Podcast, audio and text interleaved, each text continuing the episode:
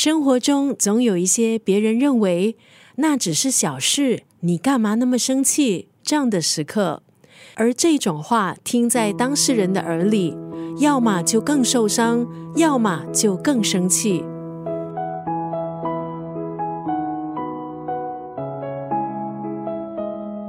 今天在九六三作家语录分享的文字，出自这本书，很有趣的书名《躲在文字后面的大象》。文字虽小，可是盯人的功夫却十分了得。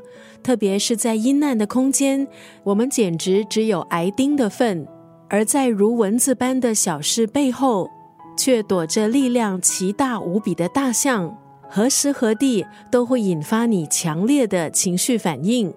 有时候，一些他人看起来无关紧要的小事，却像蚊子刺进我们心灵深处，甚至让我们大发雷霆，或是沮丧悲伤，而我们也不知道原因。这些小事，可能是一则没有被回复的信息，工作时突如其来的手机铃声，餐厅差劲的服务，还有朋友无心的一句话。我们对这些小事的反应，其实带出了我们的自我认同、曾经受过的内在创伤，还有过往的人生经历。德国心理学博士恩斯特·弗利德在书中为七种内在的心理需求进行解析，这也是他四十五年专业临床经验的总结，帮助我们察觉内心深藏的微情绪。今天在九六三作家语录就要分享这本书《躲在文字后面的大象》当中的这段文字。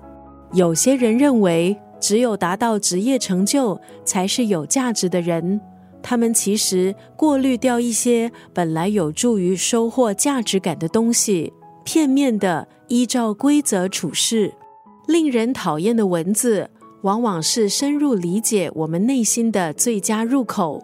而内在那几头蠢蠢欲动的大象，则连接到我们渴望被满足的需求。有些人认为，只有达到职业成就才是有价值的人。